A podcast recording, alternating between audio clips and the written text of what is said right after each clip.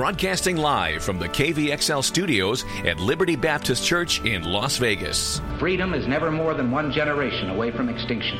The Friddle Show with Crystal Heath. I've said that we must be cautious in claiming God is on our side. I think the real question we must answer is are we on His side? Faith, family, freedom. For me, it's very simple.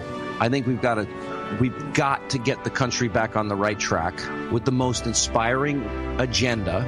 A voice in the desert. Now, here's Crystal Heath. I gotta talk fast because I'm not used to being this high without my parachute. Besides, this horse is due back on the merry-go-round by 11 o'clock. Now, I'll tell you the truth, there's only one guy in the world I'd do this for. And he just happens to be the nicest guy there is.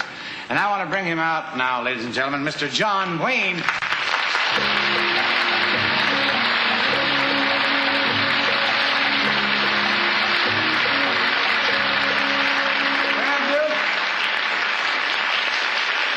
You sure do sit a horse well. I can't tell you how happy I am to have you on the show. Pal. Well, I can't tell you how glad I am to be here, Dean. Yep. And I sure want to thank you for getting me such a good horse. Well, that ain't no ordinary horse, pal. I don't say that horse was a zebra before the white knight went by, you know. I'm working on a western right now with Kirk Douglas, and I sure wish you were with us. now I gotta give up westerns. It's too hard to read the cue cards when I'm galloping along.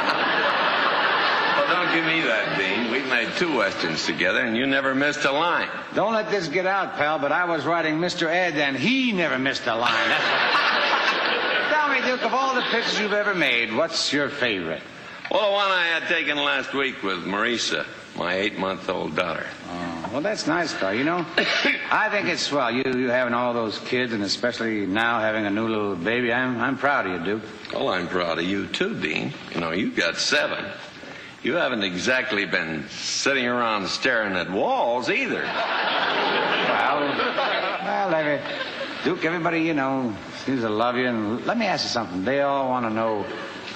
Here you are, one of the biggest stars in the whole world, been making pictures for 37 years, got a spanking new daughter. Now, what do you want for her, Duke? Well, uh, same as any parent wants, I guess. I'd just like to stick around long enough to see she gets started right. I'd like her to know some of the values that we knew as kids, some of those values that too many people these days are thinking are old fashioned. Most all, I want her to be grateful as I am every day of my life to live in these United States. I know it may sound a little corny, but the first thing my daughter's learning from me is the Lord's Prayer and some of the Psalms. And I really don't care if she ever memorizes the Gettysburg Address, just so long as she understands it. And since little girls are seldom called upon to defend their country, she may never have to raise her hand for that oath. But I certainly want her to respect all those who do. I guess uh, that's about what I want for my daughter, Dean. I'm proud to know you, Duke. Some of the values that too many people think are old fashioned. John Wayne said, I want my daughter to be grateful as I am every day of my life to live in these United States. That was a clip from the Dean Martin show uh, with John Wayne great American legend. You know, yesterday we remembered here on the show the 15th anniversary of 9 11, and I just couldn't think of a better way to start today's show. Because no matter what we've been through as a country or where we're going or what we're facing, the sun is going to rise again tomorrow. And we have to remember how blessed we are to live in the greatest nation on earth and how important it is that we instill in our children and their children a love for country and freedom and liberty and justice for all. You're listening to The Friddle Show. This is KVXL, Experience Liberty Radio, 101.1 FM, coming to you live from Studio B at Liberty Baptist Church. We're located at 6501 West Lake Mead Boulevard. If you'd like to join us for our Liberty Strong Conference that uh, continues tonight and tomorrow night at 7 o'clock here at the church, or you can also uh, stream that online uh, just go to uh, libertybaptistmedia.com and you can watch the service there. It's been a it's been a, a really good conference so far. I think it would be a blessing to you if you are able to join us. Uh, if you want to be part of this program, you can email radio at experienceliberty.com or call us at 702 647 4522. And of course, you can find me on Twitter at The Friddle. Here's a fun fact that most people don't know apparently. I didn't realize that most people don't know this one, but I guess I don't mention it enough. Uh, while I spend most of my social media time on Twitter, you can find me on Facebook. You want to find my public page, which is. Oh, are you ready? The Friddle. That that's it on Facebook. It's the Friddle on Facebook as well. If you are more of a Facebooker, and uh, we're going to try to start putting more up on that Facebook page. People keep asking me to go to Facebook Live more often. Apparently, I would need to update my iOS in my phone in order to be able to do that, and my phone does not have the memory capability. So, unless you would like to invest in a new iPhone, for Crystal, which she would not necessarily be opposed to, uh, then the Facebook Live thing is probably not going to be happening anytime soon. So, just an FYI on that one, but we do have some, we'll be getting some videos up on the Facebook page if you would like to uh, follow us on Facebook. It's uh, at The Friddle. Uh, my personal Facebook page, I, uh, I use very sparingly, and it's uh, specifically populated for my family uh, back in Pennsylvania, so don't be offended. If your friend requests me there and I don't accept it, it's not because I don't like you. It's just because I try to keep that Facebook very limited as to who is there. So if you want to be friends on Facebook, then you want to go over to my page, The Friddle. All right, so Speaking of which, if you had been on that page, you would have seen that I posted a video regarding what we would be talking about to start off the show today, and that is uh, Hillary's uh, episode at the 9 11 memorial. All right, so first off, let me just say this. Regardless of your thoughts about Hillary, I think I've I've made mine pretty clear. I don't care if she's a Republican, Democrat, Independent, Green Party, Elephant Party, Donkey Party. I don't care. Pick a party, put her in it. Doesn't matter to me. Bottom line is, I, if someone I think should be in prison, then I don't think they should be running for president, period, the end. So I don't think that Hillary should be running for president as is. Now, that said, uh, we always wish the best and good health to any one of our public servants, and Hillary has been a public servant and is in the process of attempting to become uh, our, our our greatest leader uh, on the U.S. stage. So, how we wish her well and we pray for her health. But let us talk about the issue of her health. Okay, so she's she's at the 9/11 memorial on September 11th, uh, talking to families, uh, consoling individuals, and then she is is taken away earlier than expected. She's standing on the curb. There's a video of this incident. You can see her clearly wobble, and then uh, Secret Service or whomever is there with her is trying to assist her, and she basically looks like she falls off the sidewalk uh, and has to be helped into the van. She passed out. You can or something something went down and it was not good. She collapsed. And if they hadn't been holding her, she would have fallen on the ground. Now, at first, the Clinton campaign was like, oh, this is no big deal. She was just overheated. And uh, we took her to Chelsea's apartment, and it's all good now. Well, if you're if you're that overheated, you're probably going to be experiencing some severe cramping. You're likely, you know, maybe I'm I'm not a doctor, but probably going to be needing some fluids that may not be at your child's apartment. So even the mainstream media they were they were not buying this. So it went from overheating to heat stroke. Oh actually by the way she has pneumonia and she's had it since friday. Then yesterday, okay, so it's it's walking pneumonia, but she's on antibiotics because everyone's like, well, how are you out in public with pneumonia? You're kissing babies and taking pictures with people. Pneumonia is not not contagious. I mean, the double negative, so it is.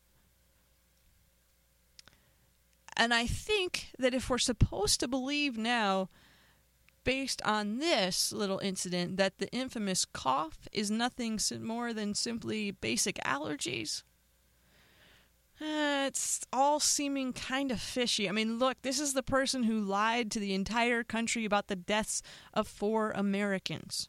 This is the person who defended a child rapist and laughed about it. Do you really think she and her team are above lying to you and I about the state of her health?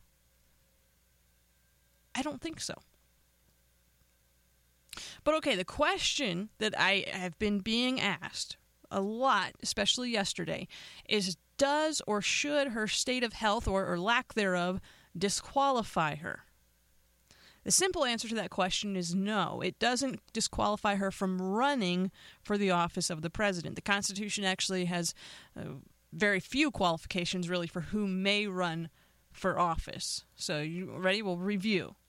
All right? There's only a few things. He or she must be a natural born citizen of the United States. Hillary qualifies there. Must be at least 35 years old. Got that one. And must have been living in the United States for at least 14 years. That's it. Doesn't say anything about health. Doesn't say doesn't say anything about who may run or not run beyond that. Now, it does have a few other limitations and requirements on uh, how many terms can be served after uh, Franklin Delano Roosevelt was about to be elected to his fourth consecutive term during the 1944 election. Then Republican nominee Thomas Dewey pushed for an amendment that would limit presidents to two terms. Uh, Roosevelt then, of course, went on to win the fourth term, died in office the following year, and in 1947, three years later, Republican controlled Congress approved the 22nd Amendment, which limits the president to two terms. That was then ratified in 1951. But there's nothing in the Constitution about a president later on becoming first lady or first man or whatever we're going to call Bill Clinton if Hillary gets elected. Uh, um,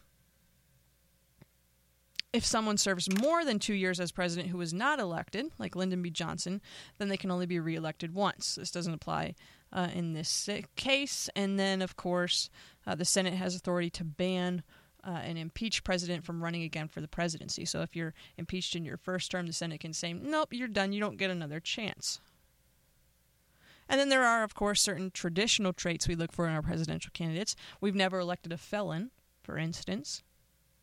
Uh, military experience, previous public office experience are also very common for for many presidential candidates. But there is nothing related to health or health issues in the Constitution regarding a person's uh, presidential candidacy. So, yes, Hillary can continue to run even if she's laying in her sickbed on election day. That does not technically disqualify her. As long as she is simply a presidential candidate, there's no legal problem with her being sick while running for office. Now, are there potential ethical problems? Sure. Should someone who appears to have a continuing worsening illness drop out of the presidential contest? I would argue yes. But again, technically, nothing stops her from running at this point.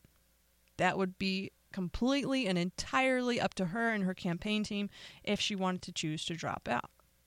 But if she were to be elected and these episodes continue, you know, if we reach a point where we have a president who says, well, you know, I don't remember exactly what happened because I had a concussion last week or I was sick or, or whatever else, then you're looking at potential incompetency, and the Constitution does address that situation in uh, the 25th Amendment, Section 3 of the U.S. Constitution, it says whenever the President transmits to the President pro temp of the Senate and the Speaker of the House of Representatives his, or in this case, or her, written declaration that he is unable to discharge the powers and duties of his office, and until he transmits to them a written declaration to the contrary, such powers and duties shall be discharged by the Vice President as acting President.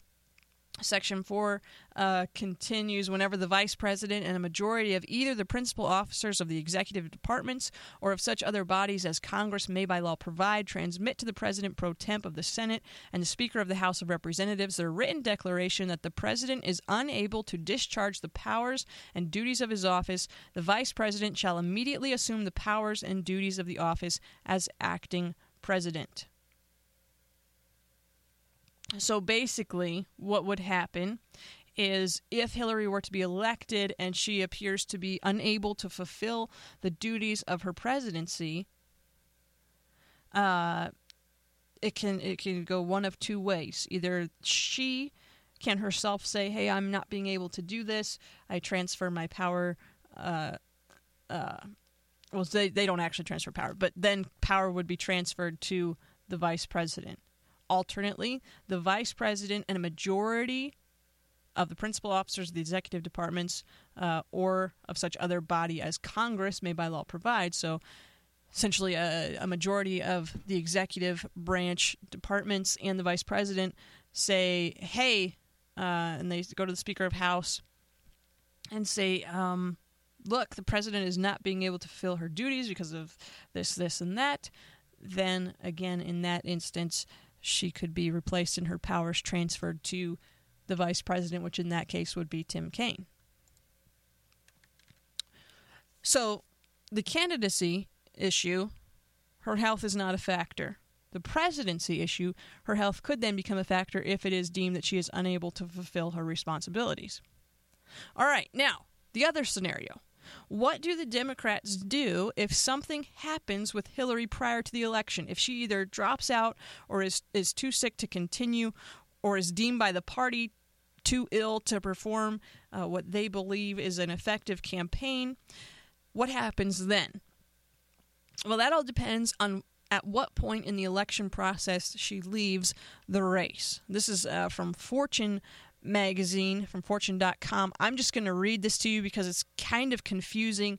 It's uh, what happens if Hillary drops out for health reasons. Says to be clear, the Clinton campaign has not said anything remotely indicating that she will quit the race, nor is there evidence the incident on Sunday was related to anything other than uh, her pneumonia. The Clinton campaign says more information about the candidate's medical records will be coming soon, but there's no other undisclosed condi- condition. The pneumonia is the extent of it. But given what's at stake, here are the rules for how the Democrats would pick another candidate. As historian John Boucher pointed out in his blog post, it's the job of the Democratic Party leadership to replace Clinton if she drops out prior to Election Day. Per the party's bylaws, this would involve the chairman calling a meeting and a majority of committee members picking someone else, Tim Kaine or Joe Biden or someone else, to be the nominee. Uh, there has been reports that some DNC delegates are, are, saying that if Hillary Clinton were to withdraw, every indication is that the committee will vote to replace her with Joe Biden, and the Bernie Sanders team is scrambling. That's just a that's just a side note. Uh, so back to the article. It gets a bit more messy if a nominee dies or step down after election day, but prior to the time the electors, the people voters choose to convey uh, their choice for president under the electoral college system, meet to vote for president. So if if Hillary were to be elected on November, what is it, eighth or 9th, whatever second Tuesday is, if Hillary is elected then and then something happens between that moment and inauguration day in January, in that almost two month gap there. If something were to happen in that time, then the process is still the same. The Democratic Party bigwigs pick who the new nominee would be. This outcome might be more unpredictable, however, since it would involve the choice of someone who is not on the ballot. At that point, you would have Tim Kaine is, is sworn in as vice president. I'm sorry, not sworn in, but has already been elected as vice president. So now you are you are putting someone into the position who voters are not going to have any say on whatsoever. Now, finally, if the Democratic nominee dies between the time of the electoral college vote and the presidential inauguration, so there's a, a, a short window between when the uh, electoral college delegates cast their their do the ceremonial we choose this person um, and the actual swearing in then the Constitution's 20th Amendment kicks in. It states that the vice president replaces a president who dies. These processes evolved as the country came to grapple with scenarios that the founding fathers didn't foresee. And while it's very rare for candidates to leave the race for health reasons, it's not unprecedented. During the 1972 campaign, Democratic candidate George McGovern's running mate Thomas Eagleton dropped out after revelations he had been hospitalized for depression and stress. The DNC then met in order to replace with peace with uh, replace him with the Peace Corps director, uh, Sargent Shriver, but McGovern lost to Richard Nixon in a landslide anyway, so it really didn't end up mattering there. Um, so, bottom line no, Hillary does not have to drop out of the race because she is ill. Even if she is unable to perform any more campaign activities between now and election day. There is nothing in our Constitution that would prohibit her from continuing to run. Is it wise? Is it smart? I would argue on behalf of our country, no, it is not. We deserve someone who is competent and fully capable of performing uh, the duties of the office of the president while they are campaigning so that we can be sure that they are healthy going into uh, the the the sh- the greatest leadership position on the face of the earth. Now Donald Trump uh, and many in the media are saying, "Hey, let's release our medical records." Others are saying, "Hey, you release your tax returns, we'll release our medical records." You know, back and forth, whatever. But to Donald Trump's credit, he's been very um, presidential really, about this whole thing. His campaign asked reporters not to delve into Hillary's health issues on 9 11 in order not to take away from the solemnity and remembrance of the day. And he's said repeatedly that he doesn't take satisfaction over being right about her being ill. So, you know, credit where due. We'll give credit where due. Uh, but it is anticipated that he is going to release all of his medical records and his most recent uh, physical to the public very soon clearly in an effort to to paint a contrast there. So sticking with Hillary for a minute, I'm not sure if you saw this. We're gonna we'll hit on this one, then we'll take a break.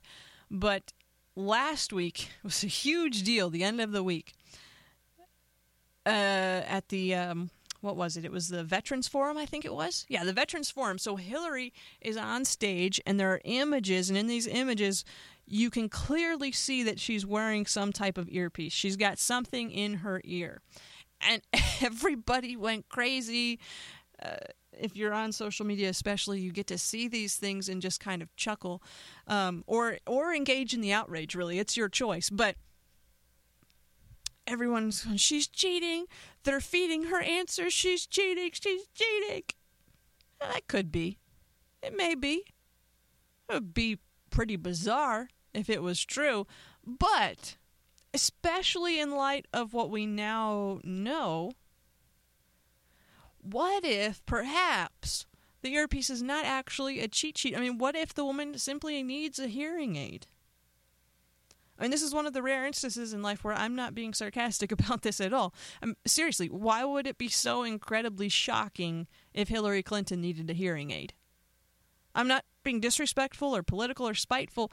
I'm just saying she's not exactly young and clearly you know she's got walking pneumonia she's got these coughing fits which are quote unquote allergies um, she she now said I just saw an article this morning. I didn't have a chance to read it, but the headline she's passed out numerous times. She told the FBI she couldn't remember being briefed on different security issues because she had con- a concussion.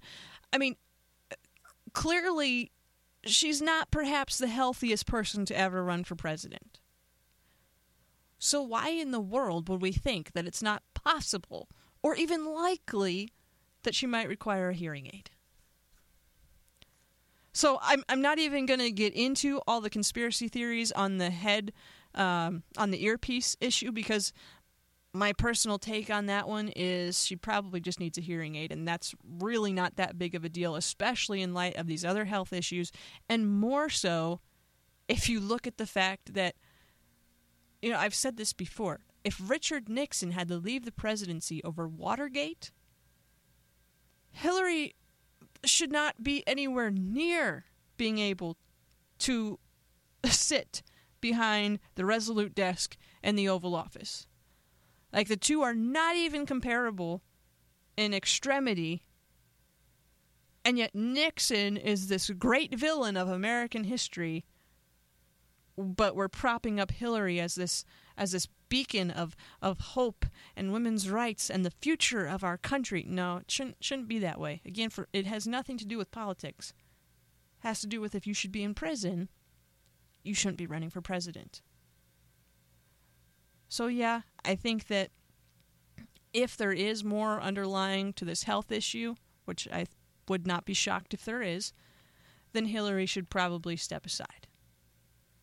But I would also argue that there are far greater issues here with a Hillary candidacy than even her health. To where she shouldn't even have ever been the Democratic nominee or anyone's nominee ever.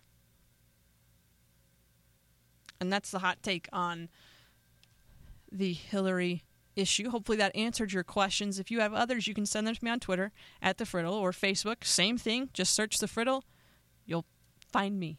It's very simple to find me online, which is kind of scary, but also very cool. And you can listen to us 24 hours a day, 7 days a week at kvxl101.com. It's time for us to take a break. Let's listen to Mighty to Save from Hillsong. We'll be back in just a minute. Don't go away. That's Pastor Jonathan Falwell from uh, Thomas Road Baptist Church in Lynchburg, Virginia. I really appreciate Pastor Jonathan and his ministry. It's a privilege to play his one on one here on KVXL. All right, let's get to some other headlines here before I have to let you go off on your Tuesday and do the things that you do on your Tuesday. Uh, did you miss this story over the weekend? This is from CNN Money. 5,300, over 5,000 people, Wells Fargo employees fired over 2 million phony accounts. 5,300 employees fired from the same company for phony accounts. Everyone hates paying banking fees, but imagine paying fees on a ghost account you didn't even sign up for. That's exactly what happened to Wells Fargo customers nationwide. Last Thursday, fe- federal regulators had Wells Fargo employees secretly created millions of unauthorized bank and credit card accounts without their customers knowing it since 2011. The phony accounts earned the bank unwarranted fees and allowed Wells Fargo employees to boost their sales figures and make more money. Wells Fargo employees secretly opened unauthorized accounts to hit sales targets and receive bonuses, said Richard Cordray, director of the Consumer Financial Protection Bureau. Wells Fargo confirmed to CNN Money that it had fired 5,300 employees related to the shady behavior. Employees went so far as to create phony PIN numbers and fake email addresses to enroll customers in online banking services. The scope of the scandal is the scandal. The scope of the scandal is shocking. An analysis conducted by a consulting firm hired by Wells Fargo concluded that bank employees opened over 1.5 million deposit accounts that may not have been authorized. The way it worked was that employees moved funds from customers' existing accounts into newly created ones without their knowledge or consent. Uh, the Consumer Protection Bureau described this practice as widespread. Customers were being charged for insufficient funds or overdraft fees because there wasn't enough money in their original accounts. Additionally, Wells Fargo employees also submitted applications for 565,000 credit card accounts without their cons- customers' knowledge or consent. Roughly 14,000 of 14,000 of these accounts incurred over $400,000 in fees, including annual fees, interest charges, and overdraft protection fees. Consumer Protection Bureau said Wells Fargo will pay full restitution to all victims. They have agreed to pay $185 million in fines to the Consumer Protection Bureau and $5 million in refunding customers. They said we regret and take responsibility for any instances where customers may have received a product that they did not request. Wells Fargo has the highest market valuation among any bank in America, worth just north of $250 billion. That's incredible. 5,300 employees all caught doing the same thing. But what a huge reminder of why character does matter. You know, nothing in this world can replace good character. You know, John Wooden said that character is who you are when no one is looking. You know, and it's easy to sit back and say, wow, that's shocking. That's insane. How could somebody do that to people? 5,300 employees. I would never do that. It's probably true. You probably wouldn't. But if character is who you are when no one is looking, then the question isn't if you worked for Wells Fargo, would you create anonymous accounts to boost your sales numbers and get a raise. No, then the question becomes who are you when no one is looking? Would your friends or your family would they recognize you? Would you want them to recognize you? Whatever it is that you do when no one is looking? I mean, it's easy. Like I said, it's easy to point fingers and name names, but have you ever thought about ways that you might rob from your employer? Just in your time alone. I mean, your time is the most valuable thing that you have. And in essence, you sell your time to your employer. And whether you think they value your time as highly as they should, how do you spend it? Are you only working when your boss is looking over your shoulder? Do you spend more time talking to your coworkers than actually doing your job? I mean, how's how's your character doing? Who are you when no one is looking? Is your character is it good? Does it need some improvement? Something to think about today. And since this show has been pretty much just not amusing in any way whatsoever thus far, we have to talk about something that makes me laugh. So, real headline, okay? This is this is a fact. Sarcasm has been banned in North Korea. This is this is an actual thing. I would not that I thought that I could ever survive in North Korea before, but now it is confirmed. Crystal would be in jail. It won't work. No song Please Don't Send Me to Africa? We're going to have to revise that for me. It's going to be Please Don't Send Me to North Korea. Because if sarcasm is now a sin, I will be in jail faster than Kim Jong un can launch a nuclear missile. But this is from the Telegraph. Kim Jong un bans sarcasm in North Korea, fearing people will only agree. because he fears people will only agree with him ironically. North Korea's Kim Jong un has banned sarcasm. In his country, government officials were apparently warned they will not be forgiven if they are heard being sarcastic. Mass meetings were organized across the country to spread the word about the new order. Our state security official personally organized a meeting to alert local residents to potential hostile actions by internal rebellious elements. Radio Free Asia's Korean services quoted a source as saying, The main point of the lecture was keep your mouth shut.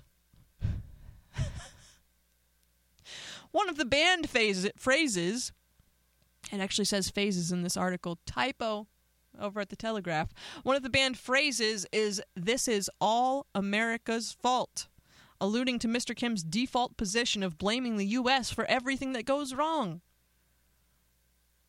This habit of the central authorities of blaming the wrong country when a problem's cause obviously lies elsewhere has led citizens to mock the party. Mr. Kim is apparently referred to as, quote, a fool who cannot see the outside world, unquote, by government workers who could not understand why he did not attend commemorations in Russia and China to mark the anniversary of the end of the Second World War. Well, because he's a petulant child dictator. That would be why and now he has banned sarcasm. So now it is not only a crime to disagree with the supreme leader. Now, if you even make a sarcastic comment, quoting his direct words, if you quote him in a sarcastic tone, this now will cause you to land in prison, and we have organized community meetings to make sure you know that thou shalt not be sarcastic in North Korea. Boy, it's a good thing that I'm not in charge of planes and stuff because I would be dropping leaflets of sarcasm just everywhere in North Korea just just because. Like if I had a million dollars, I feel like there would be some way that you could just and then see it would cause like an international incident. This is why people have asked me before, you know, someday you're going to run for president. No, I really this is why. It's just safer if I'm on the radio where I can say outrageous things and everyone knows you know, that it's sarcasm, which is banned in North Korea, by the way. But if I was like the president, that wouldn't work out well. It just wouldn't. but it is time for me to tell you something. It's time for me to tell you that today's programming is brought to you by Krispy Kreme Donuts fundraising opportunities. Krispy Kreme fundraisers are available year round and can take place over one to two days or one to two weeks. If your educational, religious community, or charitable cause is looking for a fun way to meet your financial goals, Krispy Kreme can help. Krispy Kreme provides free fundraising materials for your use, and you can visit krispykreme.com slash fundraising or your local Krispy Kreme to learn more. Our thanks to Krispy Kreme for their support of KVXL programming. Okay, we're going to play a song because songs are good things to play. And then we'll be back to wrap things up with some more good news for your day because it's about chocolate.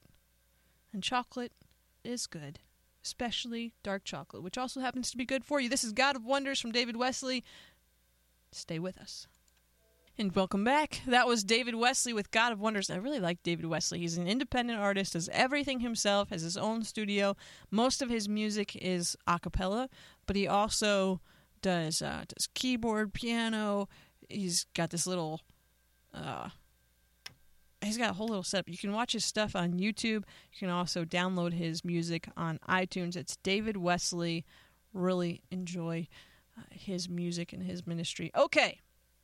The most important part of the show is here, the last segment where I share with you the thing you most need to know today. We talked about Hillary and what happens if she continues to be ill, whether she drops out during the election process or in between the election and the inauguration or or if she is elected continue we talked about all that stuff all the things you can listen to it on the podcast if you missed it. But now, now it's time to talk about the really important thing you need to know because today, today, September 13th, 2016, is International Chocolate Day. Yes, my friends, it is International Chocolate Day. This is from patheos.com. Milton Hershey was born on this day in 1857, and the National Confectioners Association has declared, with the full weight of the sugar lobby, that this day be celebrated as International Chocolate Day. Works for me, particularly when I learned the principal way of celebrating is through the consumption of chocolate, I think ideally in large quantities. There is, however, a schism among the chocoholic community, as some would rather observe this glorious holiday on July 7th, the traditional day some 466 years ago when chocolate was introduced to the previously deprived Europeans. However, the argument for today is pretty compelling, because until Mr. Hershey stepped onto the scene, chocolate was the treat of the rich. But he made it a people's delight, and while, okay, maybe isn't maybe it isn't the best chocolate in the world, it's pretty good. Starting in 1900, Mr. Hershey made chocolate affordable to the masses. He introduced the Hershey's Kiss onto an unsuspecting public in 1907 and then completed the trifecta of yum by introducing a chocolate bar with almonds in 1908. During the Second World War, Milton Hershey produced chocolate bars to include in soldiers' rations. It is estimated they made more than 3 billion bars for the war effort. Mr. Hershey also turned out to be a good citizen. The Milton S. Hershey Foundation helps provide educational and cultural opp- opportunities in the city of Hershey, Pennsylvania.